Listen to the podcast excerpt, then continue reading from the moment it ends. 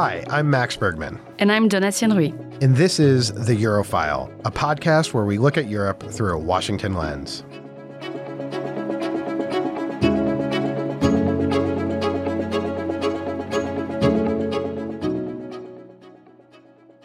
Welcome to another episode of the Eurofile. We have a great show for you today. First, we'll try to cover a wide variety of political developments in Europe since our last episode. It's kind of a European politics grab bag today for Thanksgiving week.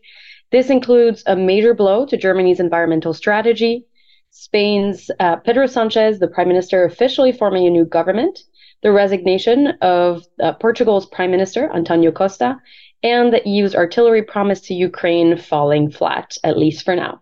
After that, we'll turn to a conversation Max had with Rym Momtaz, consultant research fellow for European foreign policy and security at the International Institute for Strategic Studies, for a conversation on French foreign policy. We hope you enjoyed the show. All right, Max, let's open with basically the common thread here is political instability. I was going to say returns, but really is still around at the end of the year uh, in Europe with instability and difficult coalitions across three countries Germany, Spain, and Portugal. Let's start with Germany.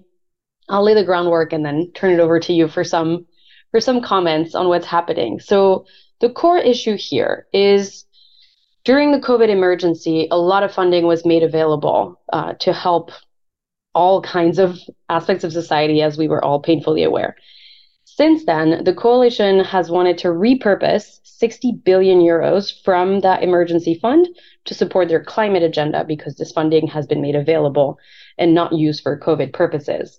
Uh, however, the Constitutional Court has ruled it unconstitutional because it violates the debt brake, and that creates a huge hole in the planned budget that the coalition had for their big climate transformation fund, which would have supported a wide range of adaptation strategies from EV charging stations to modernizing railways, infrastructure, environmental investments, and importantly for the conversations we're having everywhere is subsidies for chip makers and trying to attract them to Germany. So that's kind of where we we stand. Uh, it's been reported this is the first time the court has struck down a federal budget that's a pretty big blow for Scholz's coalition and for their strategy, especially with the Greens in government on uh, environmental transformation.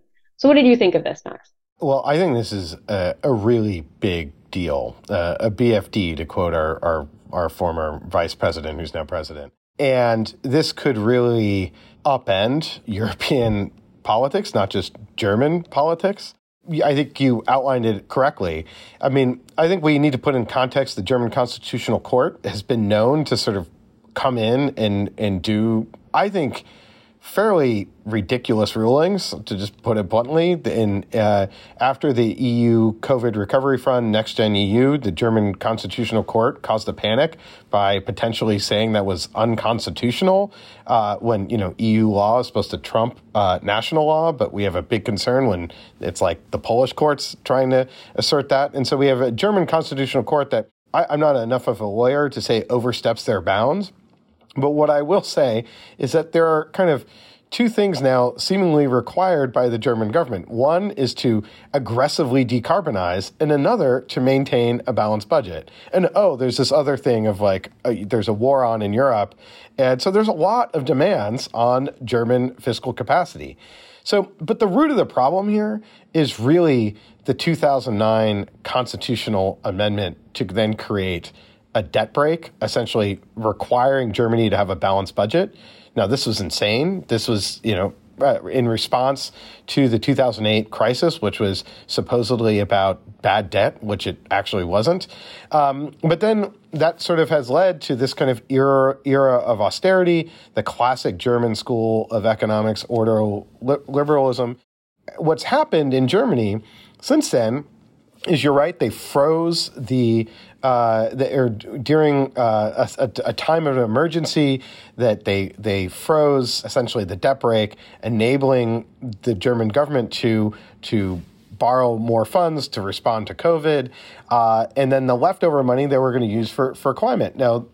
The German Constitutional Court. I mean, you could argue their ruling is not actually unreasonable, but what is unreasonable is to have this debt brake.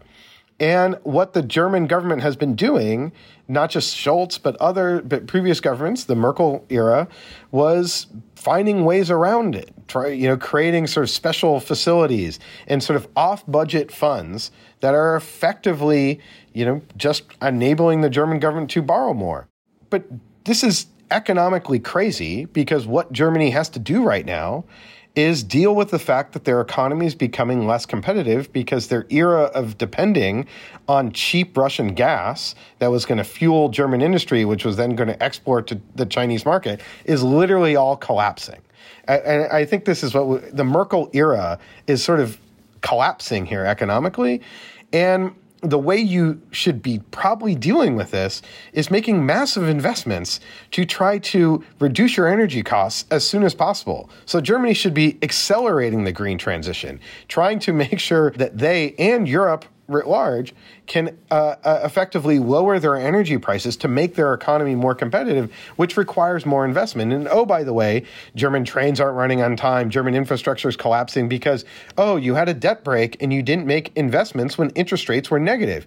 I mean, it's totally economic malpractice. Now, the question is whether this coalition government, which then has, you know, if it was the SPD and the Greens, they would probably, you know, have a, have a, uh, united approach here. The problem is that to remove the, the constitutional amendment requires two thirds. And it was the CDU that came forward and brought this lawsuit against the, the climate funding to sort of say, ha ha ha, we caught you in, in skirting the rules economically. Well, then what's their solution? So this is an indictment, I think, both of the CDU of the debt brake from the past, which the SPD was part of, uh, and then the FDP holding, you know, was part of the coalition, but also firmly believes in in this uh, economic approach. So, what's the solution? Hopefully, they say that this is we need to have a, an adult economic conversation here, and the danger is if they don't, this will drastically impact also what's happening at the EU level in terms of EU spending. Well, the challenge with having the political side agree that something has to give is from the point of view of the CDU, which is leading the polls by eight points. They're at 29%, and the AfD, the second party in the polls, is at 21%. And they're clearly capitalizing on the FDP collapsing and its support because people who used to support the FDP think it hasn't been strong enough pushing for quote unquote economic responsibility, fiscal responsibility while in government. So the political incentives are not there for the CDU to try to do something about this. It, I agree with you though. It feels a little bit like the dog that caught the car because there's one thing Germans really care about is fiscal responsibility. But I think they also really care about climate transformation, especially younger generations of German. And those might look at this and think, well, you just made it impossible for us to do this, depending on how it's messaged in the news and the press and whether that message really gets through to those people. But it is a little bit the dog that caught the car because what do we do now? What's, as you said, what's the CDU's green agenda without this money? Because it is an off budget instrument, but it would have represented about 13% of their regular planned budget for 2024. That is a huge amount of money for things that really, really need to happen. And I'm not just talking about competitiveness for this chip chip maker um, subsidies, for example. But as you said, trains running on time, even thinking about reducing paper use because everybody uses fax everywhere in the German administration. So I I don't know how they get out of this because the ways to address this is new taxes. There's no way FDP is going to agree with that. Uh, repealing the debt brake. You need two thirds majority in parliament. I don't know how they do that. Or you cut spending, and the SDP and the Green, the SPD and the Greens don't want to do this. So this is also happening in the middle of negotiations for the 24 budget.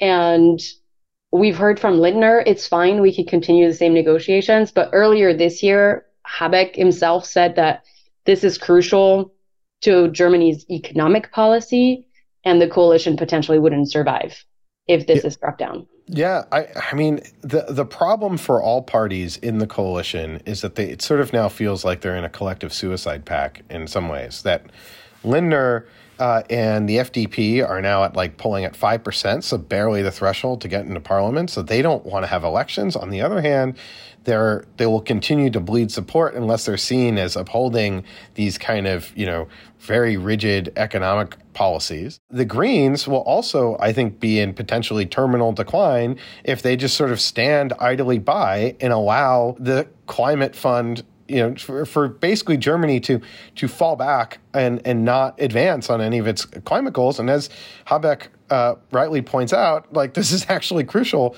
for Germany's economy. So if Germany doesn't do anything here, and in fact cuts 60 billion and there's probably then more funds that would have to be cut because there's going to be other things that are going to be deemed potentially unconstitutional so you're then looking at germany dramatically cutting spending at a time when its economy is already on the ropes I mean, that's what happened with Greece. And I'm not saying Germany is going in a Greek direction, but when you start cutting spending in an you know, when you need actual economic stimulus because you're already in a recession, that's also when it looks bad for Scholz and the uh, SDP. Now, the question is, do they all just have to hang together because no one wants to have an election? Lindner doesn't want to have an election when he's polling at 5%.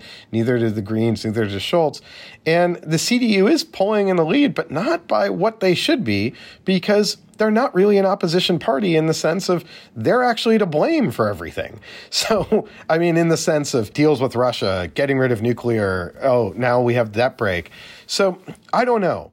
Germany's sort of at a pivot point where is it going to get serious about governing and about leading in Europe or not? And right now, it's largely been or not. And I think it's it's a it's a pivotal point. Now, there's been some hopeful tweet threads about how Germany can sort of get through this, and maybe it, it means that they start having kind of real conversations about um, how, how to move forward here. I don't know. I don't know how this will work itself out, but they have a big political problem far right party AFD polling second. Now you're going to have a, a, far left party as well, that um, a, another sort of new far left populist party. So the outlook is is is highly uncertain, and and frankly, it's I think a court coming in and causing chaos, which. Is that really the role of constitutional courts? I don't know. Um, it, I'm not. I'm not in a position to say they're overstepping their bounds. Perhaps they're not. But but man, why bring this lawsuit if the, you're the CDU. You could say it's their right to, but um, what's their what's the CDU plan to deal with it? Just cut more? It just seems ridiculous. So I don't I don't think they thought about it that way. I think yeah. they were thinking about what is the short term pain that can be inflicted on this government because we think it's too much money, blah blah blah. And I don't think I really don't think they thought about this. I mean, we've seen this in the U.S. in some court cases that have really blown up in the face of people who brought them. So. Yeah I think that's kind of what happened. And it really has been, I think you said leading at the European level for Germany is kind of in question. I agree with that a lot. It's it's not just its credibility as a climate actor, which is really important. It's also its credibility on the European level for this and any outside actor Germany has conversations with about climate transformation.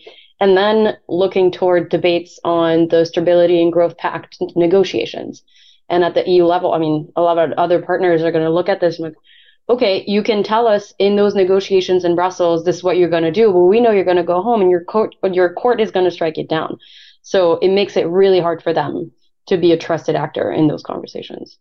No doubt. Maybe we should transition to Spain, where there was white smoke, and we have uh, Pedro Sanchez has established a government, will continue as prime minister. But it was incredibly controversial about how he got there, essentially offering amnesty to Catalan politicians that had led uh, what was deemed by, uh, by Madrid, by Spain, Spanish government, as an illegal referendum that led to leaders of this party fleeing and actually taking residency in, in Belgium. But Pedro Sanchez has offered amnesty, and that will give him the votes of these uh, Catalan Nationalist Party and they will uh, support his government. But this is leading to protests in Spain and may uh, lead to sort of a rocky tenure. But I'm curious, Donatienne, what do you, what do you think of uh, think of what's happening there? I think about it two ways. One is I really think the status quo with Catalonia was unsustainable in the long term. It's kind of been dormant since the referendum because some people were, well, some people are on self imposed exile and others were thrown in jail for the organizers of the referendum. And since then, actually, separatist parties have lost support in the polls. At the same time, I worry about the long term impacts. One, for spurring more support for Vox, because I think in parts of the Spanish electorate, some people have come to see Vox as, I don't know, probably a better supporter of Spanish unity than um, the Popular Party, which is a right wing party that technically came first in the election in July, but couldn't form a coalition. And Vox is a really scary far right party to me, at least uh, in in Spain. So that's that's one part is the the potential it has to spur increased support for parties like Vox. The second one is some of the legal aspects of the amnesty bill. The commission is currently looking at this to compare. I mean, the the bill's introduction talks about other cases that have happened in other parts of Europe to say that all of this is normal, but Didier Reynders, the commissioner for this, has specifically said we are looking at this because we're not sure this bill um, makes sense for rule of law concerns in Europe. And there, uh, there were provisions, at least that we heard about at the time the bill was released, around oversight for some judges when it comes to interpreting amnesty law. There has been analysis by some corners in the past that some judges in Spain are so intensely against any kind of further decentralization and amnesty that they let their own opinions show in their rulings. But if we're going to chastise Hungary and Poland, for example, for making decisions around judges and the rule of law and political oversight of the judiciary, I'm worried about the implications of this. And I'll I'll be curious to see what the commission thinks of it as well, because it's easy to say, well, look at Hungary and Central and Eastern Europe, but if you do the same, because that's what's going to get you a coalition government, I find that to be really problematic. Yeah, I, I think it's good the commission's looking to the rule of law concerns. I I do think that it's kind of amazing to step back for a second, the feat that Pedro Sanchez pulled off. If you go back, Spain held legislative elections in May. Sanchez's party got eviscerated. Vox did really well. PP looked like it was on on the rise, and almost any politician in that setting, the last thing they would do is call a snap election and say, "Okay, let's go to the polls." Especially when he had you know some time to to to stay in office for for not very much longer, but for some more time to maybe see if that could could you know the, the, political moment could sort of redound to his benefit. But no, he immediately called elections after the result, and the impact was was uh, it was a sort of brilliant political move because what happened was essentially people realized like oh we were sort of you know voting for backlash but we're not sure we actually want backlash to be in in power and in the backlash being Vox, he was able to form a government. I think what he's betting on here is that while there's going to be a lot of anger, and there is a lot of anger, and and I'm not in a position to sort of judge that that that anger. What I would say is that I think the bet is that that will fade, and that he's essentially trying to turn the page on the referendums and and the current fight that that was having. That the Catalan nationalist movement um, has lost steam and that as long as you know you had this kind of ongoing fight that it was going to be problematic so this is a way of actually further taking out some of the steam from the catalan nationalist cause and then in a few years it will will sort of have moved on and the anger that everyone feels will will sort of uh, will fade and no one will be talking about this and you know i'll see you in four years for the next election and i think I think there's a certain logic to that, and I, I think that it may work out. Now, if if that's caused some some other structural issues and damage to uh, Spanish democracy, I think that's something the commission and others hopefully will will point out, and that that is like a legitimate critique that you know if the opposition can then continue to raise that and that's going to be damaging to Sanchez well okay that that's that's completely justified. But it does seem that he's sort of pulled off um, a, a, political Houdini act to, to stay in office. Oh he he definitely did. I I agree with you. I think there this could potentially be positive if that can defang the separatist movements a little bit some observers are saying that it's the opposite, that it's actually it gives them a second wind. I'm not sure we can say that. I mean, I don't think Carlos Puigdemont is running back to Spain anytime soon anyway. I think this is if capitalized on, is an opportunity for Sanchez and his party to say, we tried to do something because the other side's approach was going to be incredibly aggressive and continue to be so. We'll see if that pans out. Personally, I mean, I also think he's in the middle of this uh, Spanish rotating presidency. There's a lot going on. He probably wanted to get that done.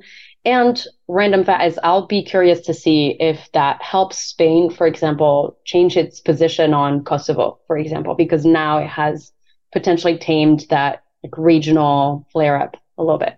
We, we shall I, see. This is a little too far, but we'll see. Another person who's having some trouble and is no longer in office, uh, unlike Pedro Sanchez, is Antonio Costa, who was until very recently the prime minister of Portugal. There's a big corruption investigation that triggered his, his, res- resignation. His exact role in it is still kind of unclear, but it's generally related to some lithium exploration schemes, green hydrogen project that they were, his government was really supportive of. But there's controversy over a range of things on their environment, environmental damage, etc. So this is also for the socialists one more blow because Antonio Costa is from the Socialist Party, and he had been in office for eight years after overseeing a bit of a revival for the Portuguese economy through tourism, through tax breaks for what they call digital nomads, etc. So this is not a great look for him. There will be elections in Portugal in March of next year. There was the potential for someone else from his party to be nominated as the next prime minister, but the president decided that elections had to be triggered because this is a question of trust in democratic institutions. And several people in close orbit to Costa are involved in this investigation. So that makes the bench a little harder for the Socialist Party as well in the next elections. And it's one more story that's about some kind of scandal uh, at high levels of of politics. Yeah, I don't I don't have too much to add. I mean, I think look, politicians that are in power for a long time, it's not unusual sometimes to see corruption scandals emerge. Uh, but Costa was being looked at as a top job in the next uh, European Commission or head of the European Council. So uh, that I think was the, the major shock to the system. And an, another election that will, will suddenly take place in, in March of next year in a year that's full of elections. I think we'll have two quick topics that will hit in lightning speed. One is that there's also a Dutch election coming up. We're gonna we're recording this on Monday. The Dutch election's on Wednesday. There are about a million Dutch parties. It's it's sort of unclear where the outcome will be. Uh, no one's really polling above twenty percent, but we'll maybe talk about that on a next episode. But Dutch elections are you know something that that could give another signal about the direction of European politics. But lastly, I want to just maybe touch on a bunch of stories that were going around about the EU not going to hit the 1 million rounds of artillery that they were uh, supposed to produce, these 155 rounds. And this isn't really a shock to anyone or shouldn't have been. I had you know meetings with European officials months ago uh, that were in the know. They're like, no, there's no chance we're ever going to meet this target of of producing one million. And this has caused a lot of finger pointing between industry and national governments.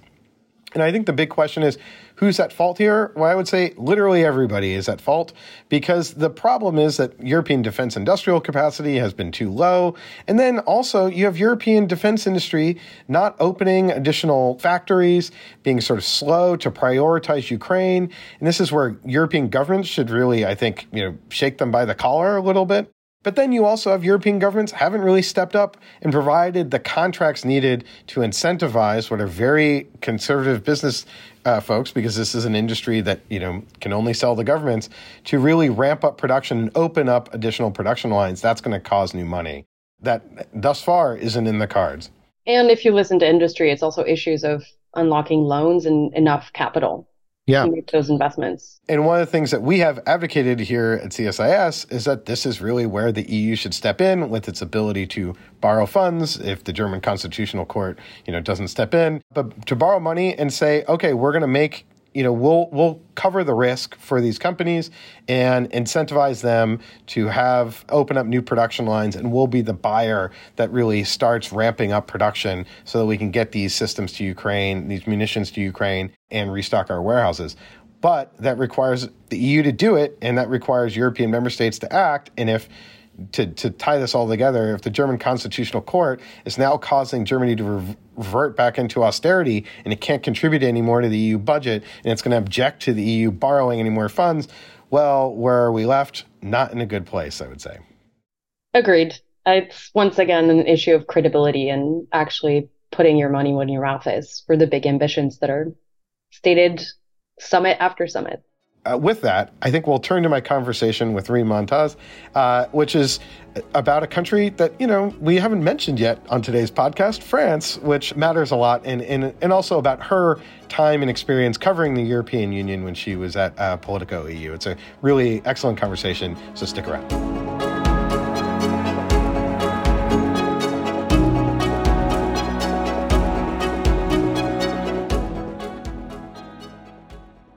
Rym, thanks so much for joining us on the Eurofile. Thank you so much for inviting me. So, you have been a long-time watcher of Emmanuel Macron. And I want to maybe start by asking you when you covered him for uh, Politico Europe, what was it like covering him sort of day to day? I would say a marathon. That's where I would start. You know, Macron is uh, hyperactive. Every day is a new day. Every day is a great day to, you know, launch yet another initiative or make a statement that will go around the world and have, you know, tongue wagging, whether it's, uh, you know, in all of the capitals of Europe or even all the way to the US or Russia or China. So it was fun. I mean, I would also say that it was uh, a really fun job to, you know, cover someone like Macron. Also challenging because, uh, you know, some days, some of the things that he would do would be very controversial and as a journalist, you always have to find that sweet spot between being fair to what he was saying, but also being constructively critical and providing analysis for your, your readers. So yeah, it was, it was a good job. It was a fun job and definitely not one for the faint of heart. And I think one of the challenges that at least I find from watching Macron, and, and I think this is true of French foreign policy in general, is sometimes they throw a lot at the wall. They throw out a lot of ideas, new big initiatives, and then it's really hard to sort of track what it, if this is actually real or not, if this is actually going to be a big deal, or is this something that will in six months everyone will forget about. And I would imagine as a journalist, you're being thrown a lot of initiatives uh, a lot of the time. And I'm curious how you know is that a fair assessment? Is that how how you perceived it? And then how do you sort of try to figure out what is actually real here and what is just seems like a them trying to get attention to put it well, maybe in, a, in so a blunt way. Here's the thing: when I was a journalist, my job was just to report whatever they were doing that day. So I didn't even try to select whether they were doing something that was going to be effective or productive. I just reported what they did. As an analyst now, my job is definitely to sort of sift through what they throw at the wall, what can be effective. Are they throwing ideas out there with the means behind it, backing it up with the concrete legwork that is needed to, to make it effective or not? But actually, in October 2020, when I wrote this piece called Emmanuel Macron, the think tanker in chief, it was precisely that. I was taking a step back and trying to assess over, you know, the last two years leading up to 2020, all of the things that Macron had attempted to do on the foreign policy front. And I had said that on the EU front, he had been extremely successful. He had managed to play a central role in casting the, what we call, you know, the top jobs. So casting who was going to be the president of the EU Commission, who was going to be the president of the EU Council, et cetera, et cetera. He had also managed to get Germany to do the recovery fund um, after COVID. He had done all of these things that were very important and actually trendsetting on the EU level. But then I took a look at what he was trying to do on Libya, on Turkey, on Nagorno Karabakh, on Russia. And none of them had led to, I'm talking 2020, had led to concrete advances. And what it was a very interesting moment because I got a lot of calls from French policymakers, officials, diplomats telling me that I had missed something very important about France and its role in the world, and that a big part of France's role in the world was to produce ideas. Whereas I was taking perhaps an American view, which is you're a military power, you're a nuclear power, you're a permanent member of the Security Council. And so the definition of a power is being able to shape your strategic environment. And I felt like he wasn't able to do that and he wasn't succeeding at doing that. And their approach is no, you're being obsessed with these like results. You're too results oriented. We, our job is also to contribute these ideas to the global discussion and debate. So when you see the French president come up with all of these initiatives all the time, It's a very central part of his foreign policy because also he thinks that France needs to be playing a very central role in all of the major issues in the world, whether it's climate change or the China Taiwan issue or now Israel Gaza or, you know, obviously Russia and, and Ukraine. So he has a, you know, an expansive mind and he sees France's role as one that is expansive as well. Now, do you think that role has sort of evolved now in Macron's second term? You know, both, maybe we'll start with the European context. You know, it seemed like I, I, sort of view it, and maybe this is overstating it, that essentially his election sort of saved the European Union coming on the heels of Brexit in 2017. And that if Le Pen had won, it was not looking too rosy for, for Europe in 2017. But then he immediately comes out, proposes you know, sort of grand vision for the European Union. It's sort of rejected by Angela Merkel. She sort of pats him on the head and then just continues to to ignore until she couldn't anymore. Until she couldn't, and and so in some ways feels like he he has made a lot of progress, and Europe is kind of in a more Macronian place and then probably a Merkelian place than it was today than it was in 2017. I'm curious, sort of, when it comes to Europe and sort of advancing the French agenda on the European stage, how do you assess it? Has there been an evolution or are they continuing to sort of throw out ideas and drive everyone crazy? I think there's two parts to that question. The first is yes, you're right. Macron has really succeeded in infusing a lot of his ideas into the EU ether. And sometimes he doesn't get credit for it, and sometimes he does. It was very interesting that it was the Estonian Prime Minister Kaja Kallas who was the one who went forward with this idea of the EU has to figure out a way to better produce ammunition, 155 millimeter munitions for Ukraine. That is something that Macron has been talking about, obviously in a less concrete way when he's been talking about European strategic autonomy, sovereignty, whatever you want to call it. That's kind of the kind of thing that he has in mind. Interesting that it was the Estonian prime minister who came up with a very concrete proposal. It wasn't the French president, but of course he supported her. We also saw that the Europeans have become a little more geopolitical in the sense that when the Russians invaded Ukraine, it so happened by coincidence that France had the presidency of the EU. And of course, this was a consensus because nothing happens in the EU without consensus. They all agreed to use the European Peace Facility in order to fund weapons in for a country at war to defend itself, Ukraine.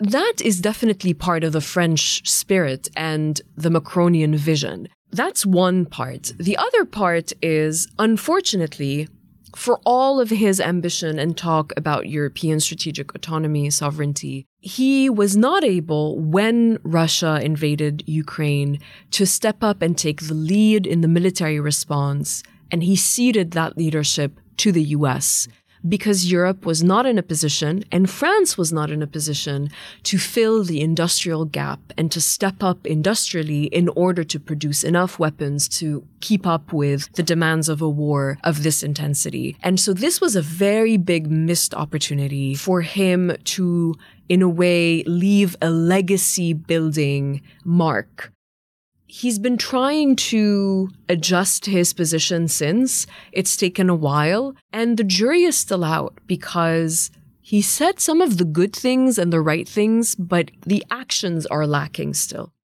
You know, it seemed like in, in 2022, especially when Ukraine membership in the European Union sort of got put on the table, that you saw it was both Macron and also then Prime Minister Draghi saying, well, okay, we need to do EU treaty reform. And that was sort of slapped down in 2022. And then Macron's response was like, okay, well, we have to that he's not going to prevent Ukraine from becoming, you know, a, a candidate. But then you know, made sure to have the comment that it would take decades for Ukraine to become a member, a pretty clear signal that there wasn't a lot of excitement in, in Paris. But he seemed to sort of shift tack earlier this year when he went to Bratislava. I was in Paris a, a couple of weeks ago, heard a lot about the Bratislava speech, and I think for good reason. It seemed a real shift, or well, probe to see if you think it's a real shift. But France taking a more proactive attitude that yes, we want, or at least a more positive attitude. We want Ukraine to become a member, but you know, we have to do some reforms to the EU, like obviously. And that seems sort of a better profile. I guess the question, do you think there's been a real shift in Macron's thinking towards Ukraine and also toward Russia and a new sort of approach toward the east of the EU?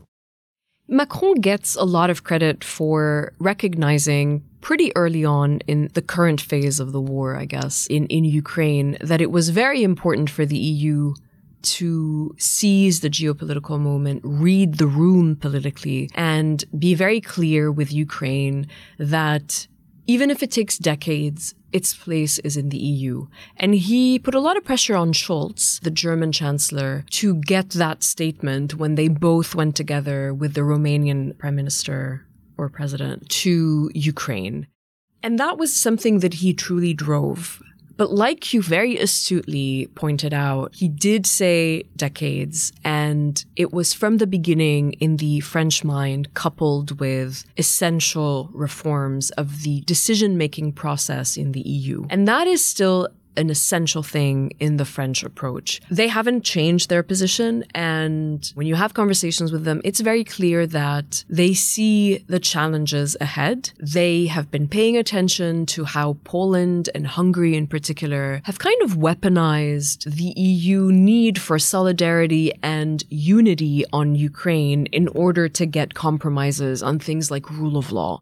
And that is a bad signal if you're sitting in Paris you don't want to go down a road where you give even more veto power to countries like that while you're trying to integrate a country as big as Ukraine, as uh, needing economic reforms with a big agricultural sector that will throw off the balance when it comes to the common agricultural policy. All of these things are very big when it comes to the EU which also means that right now, the prospects of an accelerated Ukraine membership in the EU have almost disappeared. Like, there's a long road ahead, one that is frayed with a lot of obstacles is treaty reform going to happen? Are they going to come up with something else? What is Germany going to do when it comes to these reforms? There has been some change and some more flexibility on the German side, but you know, we're far from consensus. And so if you have these two tracks together, that might get complicated.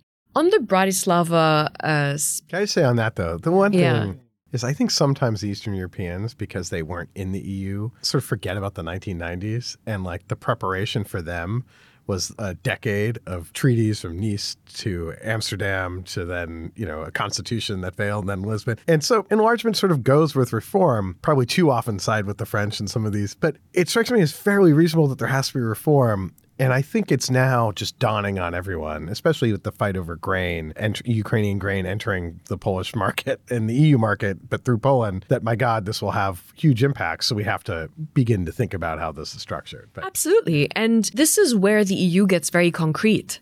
You know, people always gripe about how the EU is disconnected. It's a bunch of technocrats and diplomats.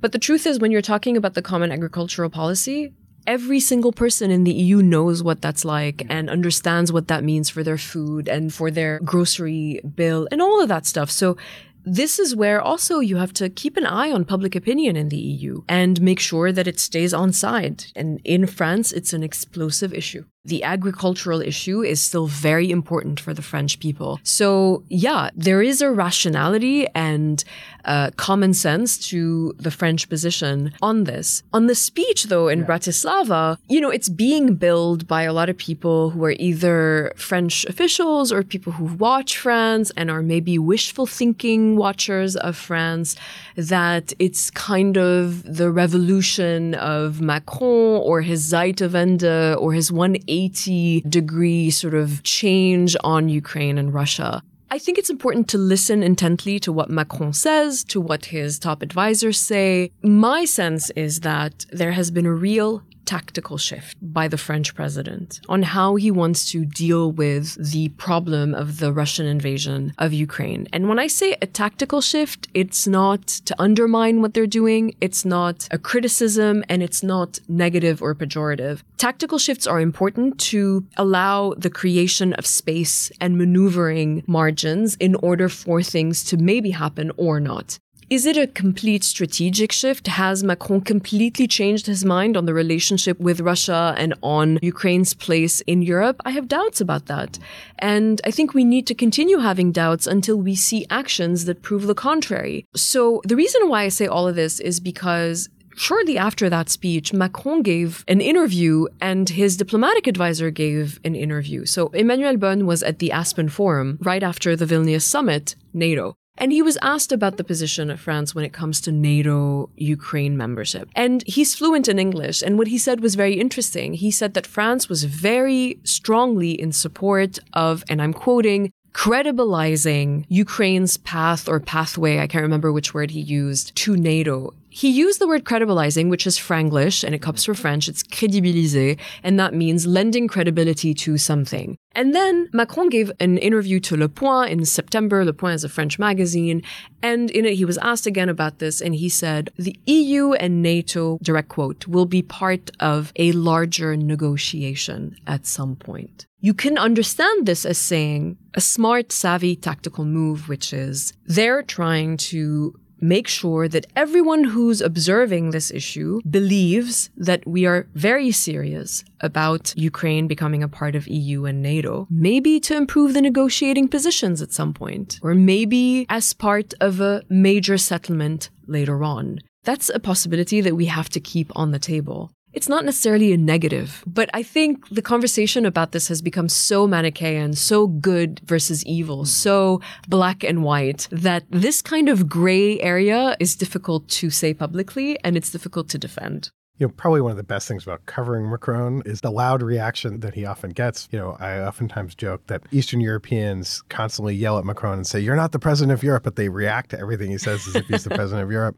But I want to maybe turn to kind of the Washington perspective. And I think there's a lot of confusion, is probably not the right word, but sort of the US never is quite sure where France is on certain issues. And I think, you know, Macron's trip to China, where I think before that trip, you would ask American diplomats, they say, well, we seem totally aligned with our French counterparts. And then, you know, they weren't listening to the French, I think. Well, I, you know, the, oh, they're going to send a, a ship through the Taiwan right? Straits. And, and I think there is actually a lot of alignment. But then what strikes me is that if you're the leader France, you never want to be totally aligned with the United States. And so there's always then this moment of difference that then causes everyone in Washington to throw up their hands and, and lose their hair. So I'm curious, is there kind of a, a French need to sort of constantly poke Washington, or is that just sort of an added plus? I'm curious what, how you see the Franco-American. I mean, talk about a Washington-centric question. yeah. um, it's it's not about poking the US. It's about preserving French uniqueness.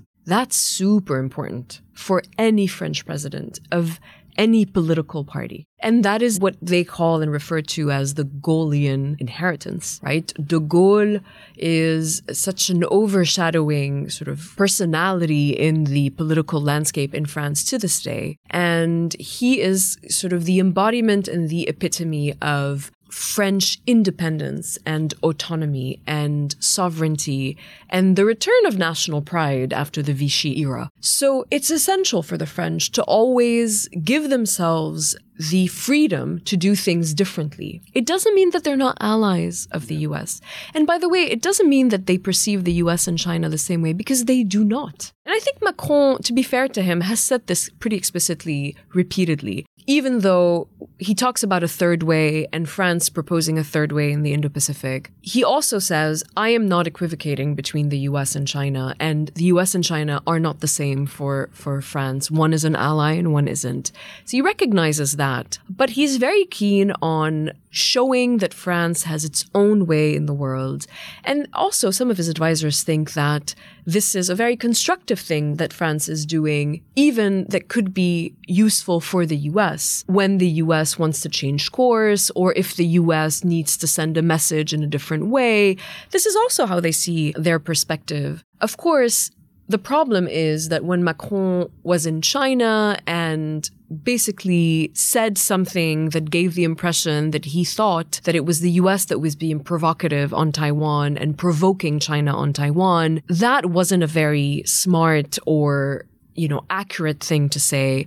And of course, it provoked a lot of unhappiness in, in Washington, given how important the, the China challenge is from the perspective of American policymakers. But that's one thing you always have to keep in mind with, with Macron. He's constantly trying to carve out a space for him to act and to do things in a very specific way. And he's constantly trying to distinguish himself. It doesn't mean that he's not an ally of the US. It doesn't mean that he is going to backstab the US, even though, to be frank, the French system is still not over AUKUS. And that is a crisis and a moment that is weighing still, at least on the French American relationship. And I think that will weigh for a while because the French felt betrayed and blindsided and humiliated. And that doesn't make for a lot of, you know, trust among allies. So that's one thing that needs to be addressed constantly. The other thing is, I think policymakers sometimes in DC have a tendency to forget about the you know the, no. the concerns no about the concerns of their allies mm-hmm. and a country like France, if it feels like it is being treated like it's irrelevant by an ally as important as the US, that's very hard. So I think US policymakers also have to keep that in mind and find ways to leverage how France can be useful and where there can be good partnership. Because the truth is, an effective and productive and successful France is useful to the US. Yeah and helps the U.S. further its interests. We had the French foreign minister here, I think around this time last year, and I introduced her and I said, well, you know, one of the problems in our relationship is that we're in some ways too similar and both sort of very proud re- Republican democracies. And I think the challenge for the U.S. is we're not always great at partnering. And I think the French want to always be a partner and oftentimes in the lead. And we're never used to not being in the lead. And I think some of the, these issues then come out sort of at a bureaucratic level at NATO, where we want NATO to sort of sprawl and be everything. And the French are like, nope, NATO is, you know, basically a European combatant command, needs to be very constrained. And the French have no problem of telling us that, yeah. you know, that they're not going to go along. And that's, you know, unusual, frankly, with a, a lot of our European partners. And I think it's also, it comes down to an issue of language. So, you know, what aligned means in English is not the same as what it means in French. Aligned in English means on the same line, right? Standing shoulder to shoulder. In French, aligné means standing behind someone. And that's something that the French cannot accept, yeah. that they're going to have to stand behind someone, whether it's the US or anyone else. And then there's, you know, the particulars of the Franco American relationship, which goes back decades and centuries. And in some ways, perhaps there's still a bit of discomfort among the French that it was the Americans that had to come kind of liberate Europe and mm-hmm. liberate the French. And there's a bit of, you know, the national pride is a little bit kind of hurt by yeah. that. We'll never let them forget it either. Well, and that's the thing. So, you know, it's like they want to be able to reassert themselves. Right. And, you know, like we were saying earlier on, on this podcast, it's the, the Americans also tend to look at things in a very results driven way. And they will look at, okay, you know, we recognize your leadership. What can you bring to the table? What are you doing concretely? What have you been able to accomplish? And the French have a more nebulous approach. Uh, they don't size up their power and their weight and leverage by only these metrics of, you know, what is the end result. They also measure it by how much conversation has been generated. What is the state of debate? What are the ideas that are being discussed? So, you know, it's also a cultural difference. But at the end of the day, if France and the US can't work together, the Western bloc is weaker for it. So we all have a vested interest in that relationship recovering, being more constructive and being more productive. And to be frank, perhaps both countries can do better. Yeah, which I think the White House recognized, which is why Macron got the first state visit of President Biden's turn. They also wanted to atone for AUKUS. Yes, there was a lot of AUKUS atonement that was taking place. Interestingly enough, the French don't bring it up, at least bilaterally, but you can tell it was a loss of trust clearly took place. But I want to switch gears. You have been obviously a longtime journalist at Politico EU, probably the, the news outlet that really covers Brussels. And I'm curious for your take on the kind of EU media landscape. That one of the things looking at it from sort of an outsider's perspective is that most European press covers the national capitals, but then Brussels, where there's so much going on, actually doesn't have the same sort of media environment that we have here in Washington. And I'm curious how you sort of see the current media landscape and how is the EU covered in Europe and is, is it kind of the right mix? So, first of all, the comparison with DC is very apt because there's a huge contrast. And one of the problems is that there isn't the kind of money money and financing that you have in DC for media in Brussels. That's a real problem and it affects the quality of the competition that exists, right? A media ecosystem is richer when there are multiple great outlets mm-hmm. sort of competing for scoops, as is the case in DC. In Brussels, you know, Politico Europe, when it launched in 2015,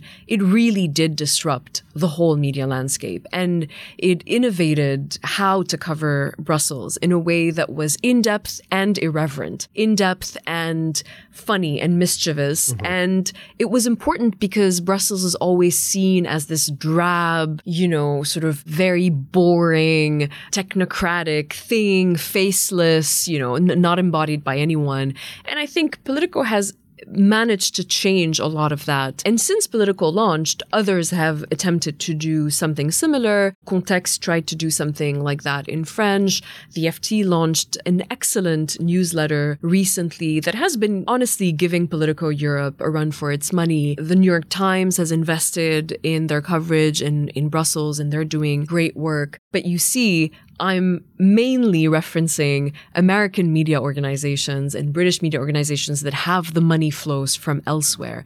But the truth is that, you know, Politico has gone through a bit of a change recently and some of its coverage has, has changed. And I think they've created more space for more competitors to, you know, fill in some of the spaces. Uh, so it's going to be interesting to see if there's someone that moves into that space because what I did learn by working, you know, on these issues is that there's huge appetite. And it's not just appetite in Brussels, right? There's the Brussels bubble. Mm-hmm. But then you have 27 countries that are very thirsty for any kind of insight into the Brussels machine, in addition to Beijing, Moscow, the US, DC, and New York all of these centers of power are also interested in what the EU is doing because while the EU may not be a geopolitical giant, it's a giant when it comes to norms and trade.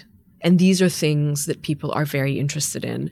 So there's, I think, a lot of potential there that is still untapped. And it, yeah, it's interesting to see if someone's going to move into it. And I'm curious, just, you know, with the national focused media, I assume they all have correspondents in, in Brussels. And, you know, you were in, in Paris. So the Parisian diet of news, I mean, I assume there's a lot of Brussels focused coverage in some of the national press, or am I. Much less you know, than you would expect. Yeah.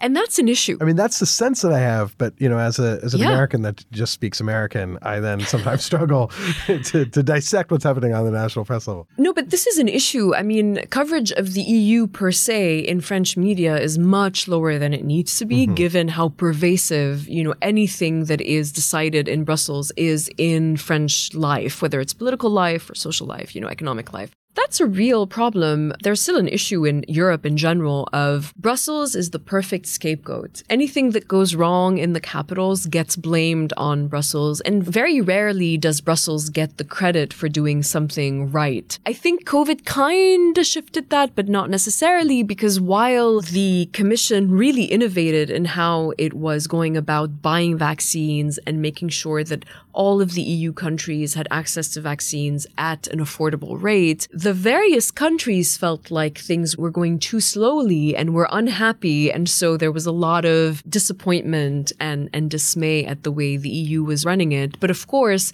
there's the EU Recovery Fund and everyone's happy to get that money, but no one is saying, "Oh, this is coming from Brussels," and thank God we have Brussels.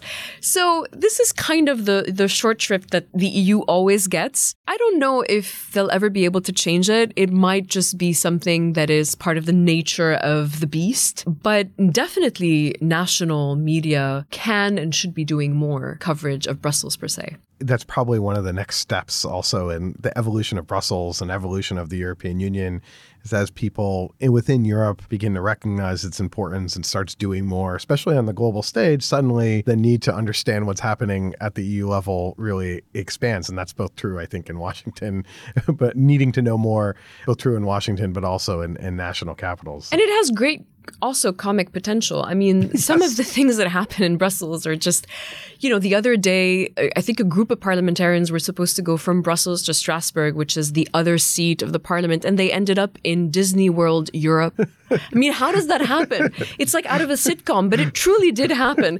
So, you know, some of it is really fun and some of it is obviously very, very serious. Right. But yeah. No, and uh, some of it's really technical and, and gets in the weeds, but that's actually the stuff to cover. And then there's great bribery scandals Oh that are my gosh. happening. So, you know, I guess this is a, a call for Politico Europe to expand and for more competitors to, to dive into the marketplace. But Rym, I want to thank you so much for joining us on Eurofile. It's been been a real pleasure. Thank you so much. That's it for today's episode. As always, if you enjoyed the show, please subscribe and leave us a review wherever you get your podcasts. You may also be interested in our sister podcast, Russian Roulette, which covers the latest on Vladimir Putin's Russia and the ongoing war in Ukraine.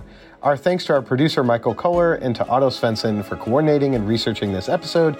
We'll be back soon with another assessment of Europe through a Washington lens. Until next time.